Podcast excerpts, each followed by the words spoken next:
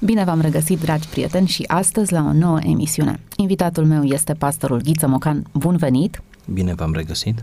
Poposim din nou pe muntele, așa numit, al fericirilor. L-am adus în România, în contextul actual, ne-am plimbat printre noțiuni care ni s-au părut unele străine de ceea ce trăim, altele ne-au surprins prin uh, um, contemporaneitatea lor.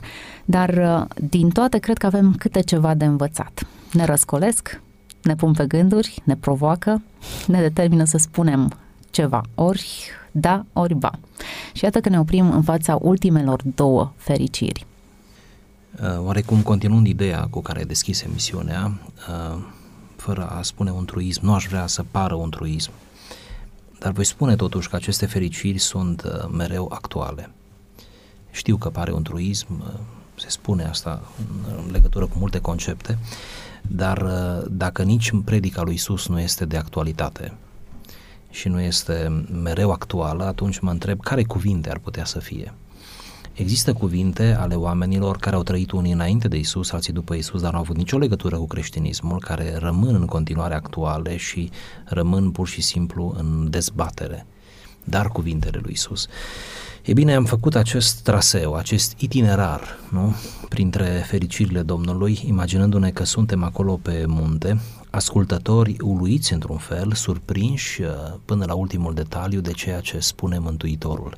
Această atitudine m-aș bucura să ne o păstrăm dincolo de emisiune și m-aș bucura ca ascultătorii noștri să aibă această apetență, acest apetit, aș zice, această dorință și uh, capacitatea de a fi învățabili și de a înțelege că niciodată procesul învățăturii nu se termină și că dacă ai apucat pe cale, cunoașterea în creștinism nu este un scop în sine, ci este doar un mijloc care te conduce spre Hristos.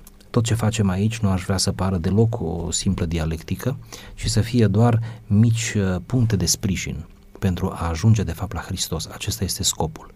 Domnul Isus leagă fericirile, pe câteva dintre ele le leagă în mod textual de împărăția cerurilor. Într-un fel vrea să spună cine este așa, e omul împărăției. Nu contează ce etnie are, nu contează ce cultură are, nu contează cum se raportează alții la el sau ce crede societatea despre el.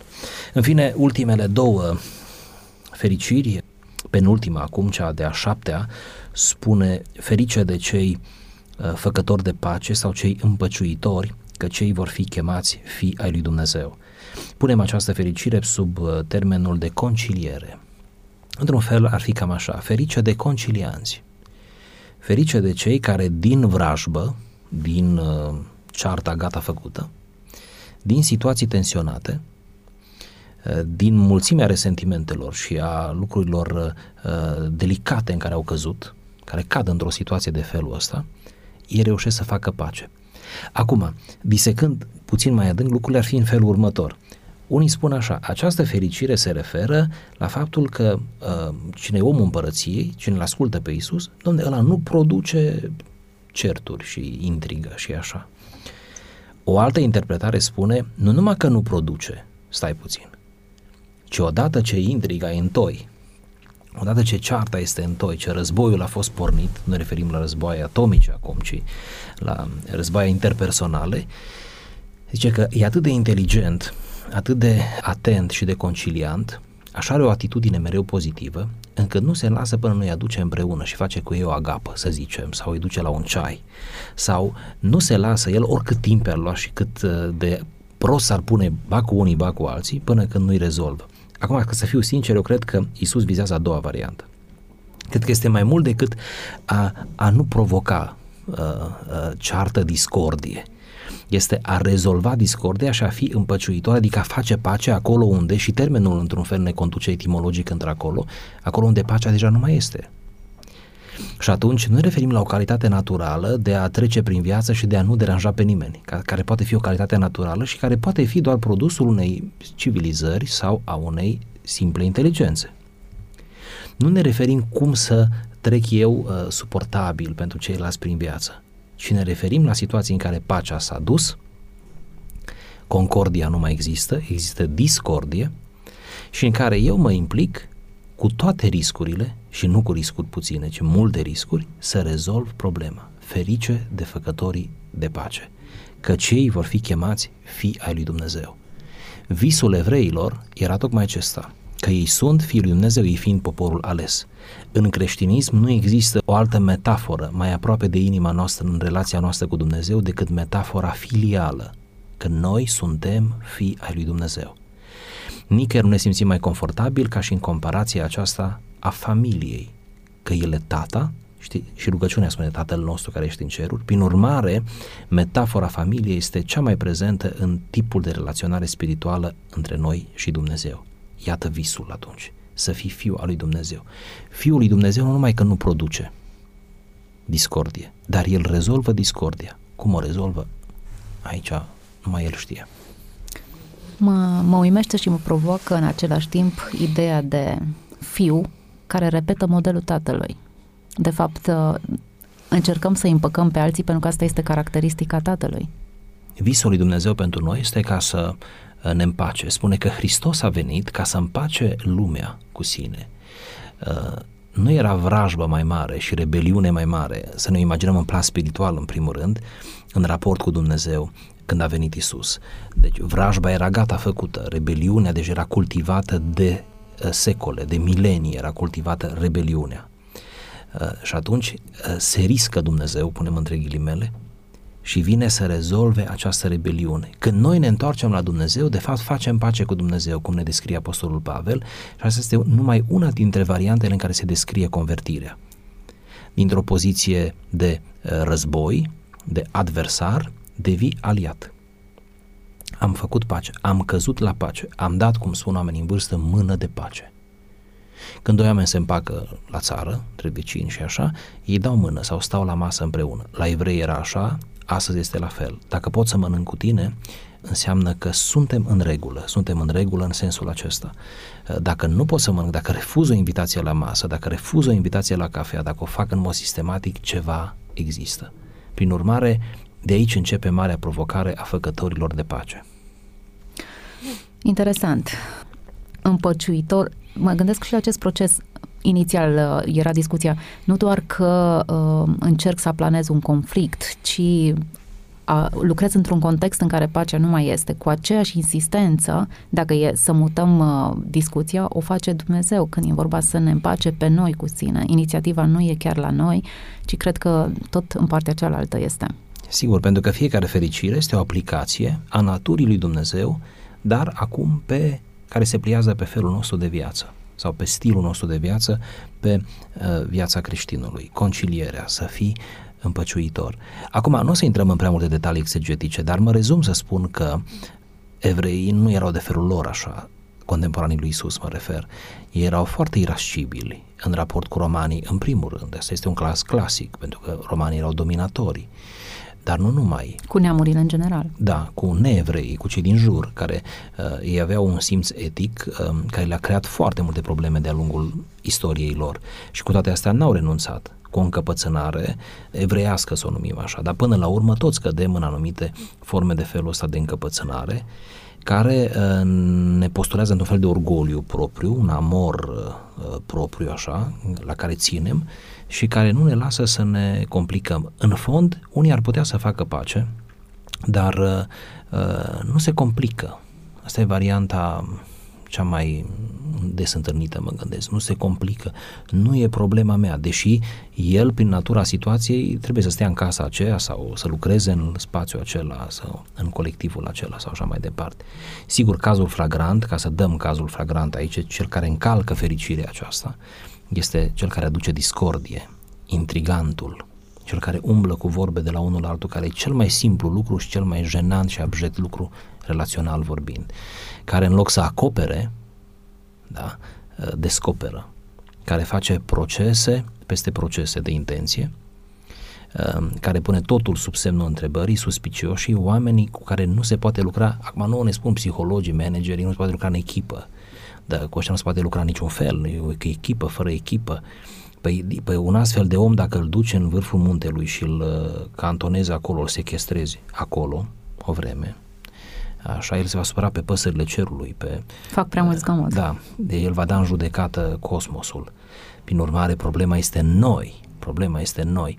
În fond, dacă avem pace cu noi înșine, dacă avem pace cu Dumnezeu, vom avea pace și vom răspândi pacea în jurul nostru. Apostolul Pavel este mult mai realist când spune, întrucât atârnă de voi, trăiți în pace cu toți oamenii. Ce frumos, întrucât depinde de voi, spune el. Pentru că nu toate depind de noi și pentru că nu suntem noi uh, Domnul Hristos. Noi suntem numai oameni, urmașii lui în cel mai bun caz, dar și Hristos a plecat din lume, nu? lăsând în urmă multe lucruri nerezolvate sub aspectul acesta, pentru că nu le-a putut rezolva numai în măsura în care oamenii și-au dat concursul pentru că Domnul Isus Hristos a spus multe lucruri, inclusiv aceste superbe fericiri, dar prin toate a vrut să responsabilizeze omul. A vrut să-i spună cam așa, eu sunt Dumnezeu, pot să fac în locul tău, dar uite că nu fac. Vreau să faci tu lucrul ăsta. Eu sunt blând, dar pe tine nu te ajută prea mult că eu sunt blând. El era blând și smerit cu inima. Uh-huh. Și noi tot îl dăm exemplu pe Isus și bine facem. Toate fericirile acestea îi se potrivesc lui, de fapt. Dacă stai să te gândești, din start. Dar toate acestea, spune Isus, nu te ajută pe tine. Ele nu merg prin transfer implicit. Nu te ajută pe tine. Tu trebuie să fii la rândul tău așa. Și asta înseamnă responsabilitate personală. Toate ne responsabilizează. Ne arată că nu se poate oricum și în orice fel. Sunt oameni care justifică conflictul prin faptul că sunt apărători ai dreptății. Situațiile particulare sunt multiple, cazuistica aici este nesfârșită. Noi nu Principiile discutăm, de bază care ar fi. Da, noi nu discutăm pe un, pe un caz anume, dar principiul de fond al Scripturii este să accepti paguba sau să accepti, uh, nu știu, un oarecare soi de, de, de cădere, poate, sau de afectarea imaginii tale, da? Uh, pentru ca să salvezi relația, să salvezi uh, pacea, atmosfera. După Scriptura, atmosfera în sensul pacea și liniștea și, da, este mai importantă decât dreptatea decât a se face dreptate și a merge până în pânzele albe, cum spunem noi, pentru a, a avea nu știu, câștig de, câștig de cauză. Prin urmare, orgoliul nostru ar trebui să, să fie călcat în picioare și nu celălalt să fie călcat în picioare. De obicei, împăciuitorul uită de el, este ca într-o misiune, uită de el sau pune pe, pe plan secund situația lui, astfel încât atmosfera să fie salvată, relația să fie salvată. Pe măsură ce anii trec și înaintăm în viață, ne dăm seama că relațiile sunt atât de importante. Când suntem foarte tineri, și suntem atât de năbădăioși, schimbăm foarte multe lucruri, suntem foarte radicali, pentru dreptate ne, ne, ne certăm cu toți din jurul nostru și apoi ne trezim singuri și plângem, dar pe măsură ce anii trec, constat asta la mine, îmi dau seama că trebuie să îmi îngrijesc mult relațiile pe care le am. Relațiile umane, interumane. Nu este nimic spectaculos în asta. Este ceva care îmi conferă o liniște imensă. Uh, Gabriel Liceanu spunea într-una din, într-unul din eseurile lui că înaintăm în viață înconjurați de un zid afectiv. Într-un zid făcut de oameni. Hm, format adevărat. din oameni. Da și prin urmare cum să ți-i păstrezi dacă nu întreții uh, astfel de relații. Plină e lumea de intriganți, plină a fost și atunci, plină e și astăzi, din vari motive. Unii sunt intriganți numai de dragul intrigii. Aici deja e o, aproape o chestie filozofică, dar sunt unii care sunt intriganți din cauza unor interese. Da? Și trăim într-o societate atât de concurențială, cum o numim noi, și plătim prețul acestei, acestui fel de viață, încât uh, puțini făcători de, uh, de pace mai sunt. La nivel familial e la fel, în mediul conjugal. Nu vedeți cum aceste lucruri le transferăm în uh, spațiu conjugal? și cum atât de repede oamenii nu se mai înțeleg, atât de repede divorțează, pentru că uh, nu mai sunt dispuși să facă pace, nu? Nu mai sunt dispuși. Ajungem ca, prețul. ca și consilier sau păstori, ajungem uneori în situația să-i uh, împăcăm. Noi suntem puși uneori în mod oficial în, în postura de împăciuitori și trebuie să-i împăcăm, n-ai pe cine. De ce n-ai pe cine? Sigur că material ai și șantierul e în toi, Uh, problema este că ei nu mai vor pace. Ei vor război, ei vor să vadă cum e în război, ei vor să se termine odată. Tu încerci să le propui, nu, hai să cu ace- deci aceeași determinare, dar să o punem pe direcția opusă. El nu mai vrea pe direcția opusă, ei nu mai vor. Ei spun gata, s-a terminat. Și atunci, de unde să coboare pacea, dacă nu din uh, interior, nu? Sau fărâma aceea de pace să cultivăm Uh, pacea. La nivel macro, la nivel universal, sigur că se vorbește atât de mult despre pace, era o demagogie ca și cu toleranța. O demagogie întreagă despre pace, în vreme ce toate țările, și nu intru în detalii că nu sunt specialist, numai cât prind și eu, toate țările mai cu bunăstare se înarmează. Aflăm întotdeauna după că există un centru acolo, că și acolo, că uite și țara cu tare, dar discursul este despre pace. Pe noi trăim într-o epocă a ipocriziei în sensul că una spunem și, și alta facem, și la nivel politic, și la nivel macro. Da? Și la fel suntem și noi, la fel suntem în casele noastre, de aceea vine predica de pe munte să ne suie pe munte. Interesant. Paradoxal în același timp. Uh, mă gândeam în ce măsură Hristos a fost împăciuitor când a fost atât conflict în jurul persoanei lui. În ce context și-a manifestat această calitate de împăciuitor? Cred că Hristos a fost împăciuitor uh, în cercul lui uh, intim sau în cercul lui de ucenici. Deși pare elitistă interpretarea care vă ofer acum, ea este mult mai scripturală decât multe altele și mult mai, zic eu, mai exactă, anume că un fir roșu a relațiilor lui Isus, citind Evangheliilor, Evangheliile, este relația lui cu ucenicii. Oamenii vin și pleacă, polemicile se iscă, cu lideri religioși în special, și se topesc, dispar. Toate sunt trecătoare dacă citești în Evanghelii. Ceva însă rămâne. Acum mă refer strict la nivel relațional. Minunile se întâmplă sau nu se întâmplă. Mai multe, mai puține. O zi așa, o zi altfel. Predicile sunt așa, pildele sunt ba într-un fel, ba într una mai năucitoare decât alta. Am înțeles. Dar la nivel relațional, firul roșu este relația cu ucenicii. Ori dacă pe Isus l-a interesat când ne-a spus să nu vă certați pe drum, și nu mă refer numai la cei 12, ci mă refer la cercul mai larg, aproape indefinit din punct de vedere numeric al ucenicilor. Dacă Isus le spune să nu vă certați pe drum, înseamnă că acolo își manifestă Isus această capacitate. Dacă le spune relația dintre voi mă interesează, cine vrea să fie cel mai mare, nu? Când a apărut discuția aceea între ei, Isus a fost direct implicat în asta și a spus ce vorbe schimbați între voi, stai să vă lămuresc cum e cu cel mai mare. N-a dat voie Isus să se înfiripe nimic care ar fi putut să distrugă pacea. În Ioan 17, exemplu suprem, spune, mă rog ca ei să fie una. Ori nu poți fi una în unitate fără pace. Pacea este un liant, nu? Va spune Pavel după aceea.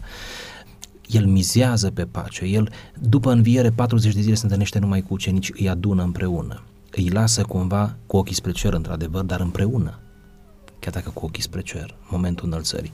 Prin urmare, da, Isus a fost marele împăciuitor, pentru că și-a clădit biserica, acolo era nucleul bisericii, pe acest element, pe această mare virtute a păcii. Să nu uităm că le-a spus ucenicilor că e condiția esențială să fii ucenic prin faptul că îl iubești pe celălalt. În Sigur. principiu de bază. Al, în altă parte, Domnul spunea, vă las pacea mea, vă dau pacea mea. Nu vă dau cum vă dă lumea. Din nou se face diferență între laic și sacru, nu? Între sau sacru și profan, ca să cităm puțin și din Mircea Eliade. Ne oprim aici cu Mircea Eliade la o pauză muzicală. Revenim apoi cu discuția noastră, ultima fericire din această călătorie.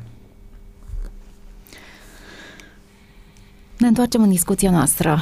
Vorbim despre ultima din uh, fericirile enunțate pe acel munte al selecției, dacă ne întoarcem la punctul inițial al discuției noastre. Ferice de cei prigoniți, persecutați în pricina dreptății. Cum comentăm acest lucru în contextul nostru?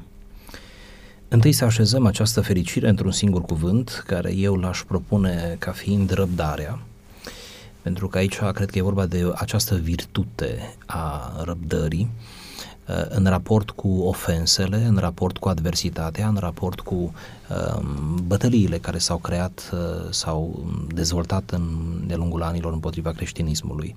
Aș face o remarcă ce mă ajută în explicație, anume că de îndată ce s-a, năs- s-a născut creștinismul, aș zice de îndată ce Hristos s-a născut în Betleem, dar cu atât mai mult la nașterea mișcării în sine, uh, s-a născut și prigoana.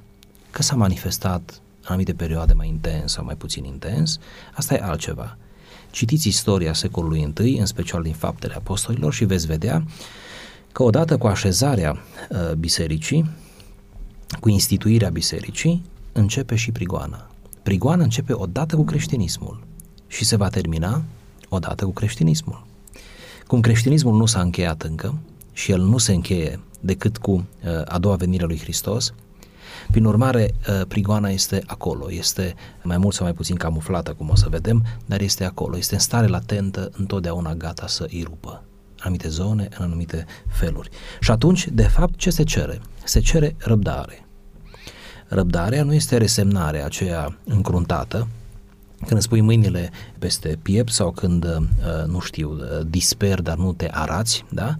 uh, puterea aceea de a stăpâni sentimentele, ci răbdarea uh, presupune un dincolo, presupune o răsplată veșnică. Dacă vă uitați la recompensa care oferă Hristos în ultima fericire, este tocmai această răsplată eternă, răsplată veșnică, care nu este pentru aici, ci este pentru acolo, nu pentru acum, ci pentru atunci. Într-un fel, ultima fericire este cea mai transcendentă, am putea spune, dintre toate, pentru că dacă toate celelalte au anumite binecuvântări, beneficii imediate în plan spiritual, aceasta nu are niciuna. Pentru că aici este vorba implicit de martiraj. Fiți gata să fiți prigoniți până la moarte. Pentru că unii au fost prigoniți, doar prigoniți, unii chiar au plătit cu preț de sânge, cum știm, um, credința lor în Domnul Isus Hristos. Și atunci, răbdarea aceasta este o, o, un amestec de credință și de speranță. Asta înseamnă răbdarea, de fapt. Tu să rabi suferințele, da? Să rab suferințele, cum spune Pavel așa de frumos ucenicului, să rabdă suferințele. Fă lucru unui evanghelist și împlinește-ți bine slujba. Adică suportele, dar suportele cu credință și cu speranță. Suportele ca un copil al lui Dumnezeu. Au fost oameni care au trăit înainte de Hristos și care și-au, și-au suportat condiția sau anumite boli sau afecțiuni și aflăm despre ei în istorie cu un stoicism extraordinar. De fapt, Isus aici nu cere stoicism, cere mai mult decât stoicism, cere speranță da? și credință, acest amestec. Voi veți fi prigoniți. Cât îi privește pe ei, uh, ei realmente, ascultătorii lor, lui au fost prigoniți. Realmente vor trece numai câțiva ani ca să prigoanele să înceapă împotriva creștinismului. Și într-un fel uh, este și un apogeu aici, nu? Dacă toate celelalte le ai deja în tine și uh, le împlinești, vei ajunge să fii și răbdător în momentul în care va, vei fi pus în situații limită. Este singura fericire care este reluată și amplificată, dezvoltată cumva. Nu doar uh, te-au prigonit, dar te și insultă, te și vorbesc de rău, lucruri neadevărate. Da, este întreg registru pentru că uh, tocmai se apropia, era iminentă prigoana. Era iminentă prigoana care începea cu, început cu patimile Mântuitorului și apoi cu prigoana lor, cu moartea lui uh, Ștefan, nu? apoi cu moartea primului apostol al lui Iacov, care a fost omorât, nu? Cu detențiile repetate lui Petru, Ioan, nu? Uh, prin urmare, era atât de iminentă, din cauza iminenței, nu? Cred că Domnul Iisus Hristos accentuează și detaliază într-un fel uh, problematica aceasta a prigoanei. O prigoană care există și astăzi. Există? Sigur că există. Prigoana, cum spuneam, apare recurent în creștinism. Ea are viață câtă vreme creștinismul există este elementul negativ. Câte vreme va fi grâu, o să existe și neghină. Câte vreme o să avem bani adevărați, mă rog, atâția câți avem, o să avem și bani falși. Câte vreme există adevăr, va exista și uh, minciună, va exista și partea cealaltă. Câte vreme este devoțiune pentru Dumnezeu, va exista și împotrivire pentru Dumnezeu, implicit pentru uh, oamenii lui Dumnezeu. Astăzi, în societățile democratice în care tocmai ne este dat să trăim, dar să nu uităm, nu peste tot e democrație în lume, dar acum ne referim aici, în spațiul european în care uh, suntem, prigoana, când un om se întoarce la Dumnezeu, el are parte de prigoană, dar nu într-un mod violent, într-adevăr, nu cu violență fizică, cum se întâmpla pe timpuri. S-au schimbat însă detaliile, dar de fapt el are de a face. Acum vă dau un, un mic exemplu ipotetic, dacă care s-a întâmplat multora, mie mi s-a întâmplat într-un fel când decizi să te întorci la Dumnezeu, mai ales dacă cei din jurul tău nu au luat, luat decizia aceasta, nu ești într-un, într-o familie confortabilă din punctul de vedere, deși ești într-o familie minunată și vei ajunge să dorești să te botezi, să treci prin legământul botezului, vei avea parte de mici ironii și am spus foarte elegant, mici ironii. Depinde de nivelul intelectual al familiei, dar lucrurile pot să coboare, să degenereze foarte urât. Dar cel puțin mici ironii. N-a scăpat nimeni. Am cunoscut oameni care s-au întors la Dumnezeu din familii de mare elită și oameni rasați și s-au întors la Dumnezeu. Au fost o vreme singuri care au făcut asta. Și mi-au spus chiar și aceștia în niște familii de mare calibru că au fost, au fost ținta ironiilor ani de zile, sigur de mare finețe, de mare, da? Dar uh, uneori ironia când e mai subtilă te atinge poate mai tare decât dacă este mai directă și mai spus așa cu bădărănie, poate, într-un fel. Uh, dar sunt cazuri și mai grele și atunci prigoana începe între ai tăi, într-un fel, da? Uh, iar după aceea la locul de muncă începe prigoana, pentru că ești diferit. Într-un fel, prigoana este uh, rodul alterității, ești altul, ești altfel. Îndrăznești să fii altfel. Îndrăznești să fii altfel și prin urmare asta te expune. te expune și te pune într-un fel de acvariu. Nu există acvariu de tablă, numai acvariu de sticlă, tocmai asta e ideea, ca să se poată vedea înăuntru. Acvariu este pentru ca să vezi înăuntru. Și atunci oamenii se uită în tine și te analizează și te ironizează și atunci prigoana aceasta uh, are acest uh, caracter ușor candid, să spunem așa, dar pe care îl resimte fiecare om care se întoarce la Dumnezeu. Nimeni nu scapă. Apoi, prigoana poate să fie pe alte paliere legate de promovarea la serviciu.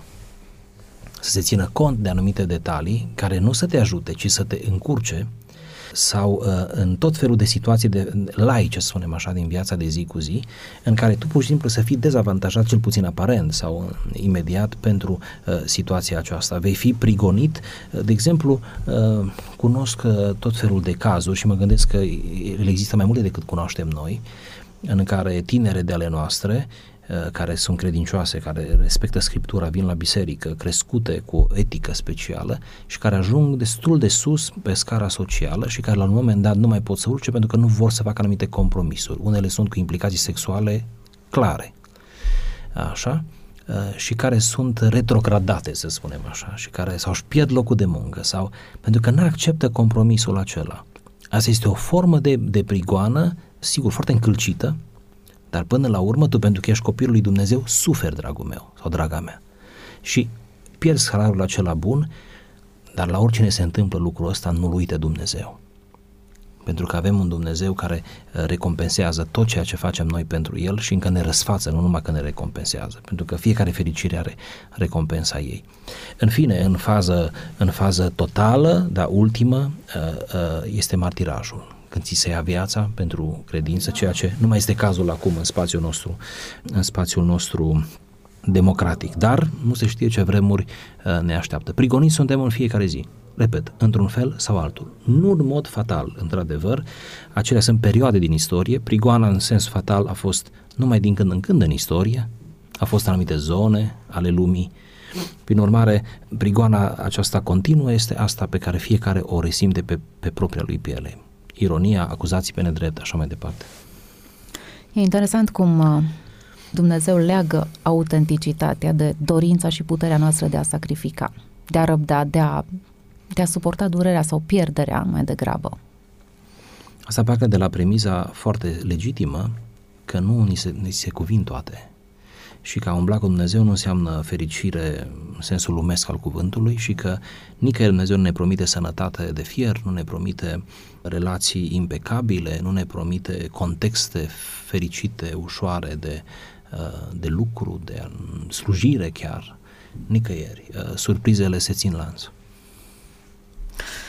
Da, ar merita o discuție pe tema acestui subiect, însă mă gândesc să ne întoarcem puțin la de unde am plecat și să, să încercăm o lectură diferită a acestui text. Da, cu multă plăcere vă ofer o lectură inversată proprie. Nu știu dacă am prins ideile, dar uh, vă ofer cu mult drag această lectură a fericirilor inversată. Împărăția cerurilor aparține celor săraci în duh, nu celor plini de ei. Mângâiați vor fi doar cei ce au plâns întâi, nu cei care persiflează. Pământul este moștenirea celor blânzi, nu a celor impulsivi și instabili. Îndestulați vor fi cei flămânzi și însetați, nu cei pretențioși și nesuferiți. Milă primesc doar cei ce oferă ei întâi, nu cei care o așteaptă mereu de la alții. Vederea lui Dumnezeu este pentru cei curați, nu pentru cei meschini și insidioși. Fii ai lui Dumnezeu sunt doar cei împăciuitori, nu intriganții și bârfitorii. Răsplătiți vor fi doar cei prigoniți pentru adevăr, nu oportuniștii și flecarii.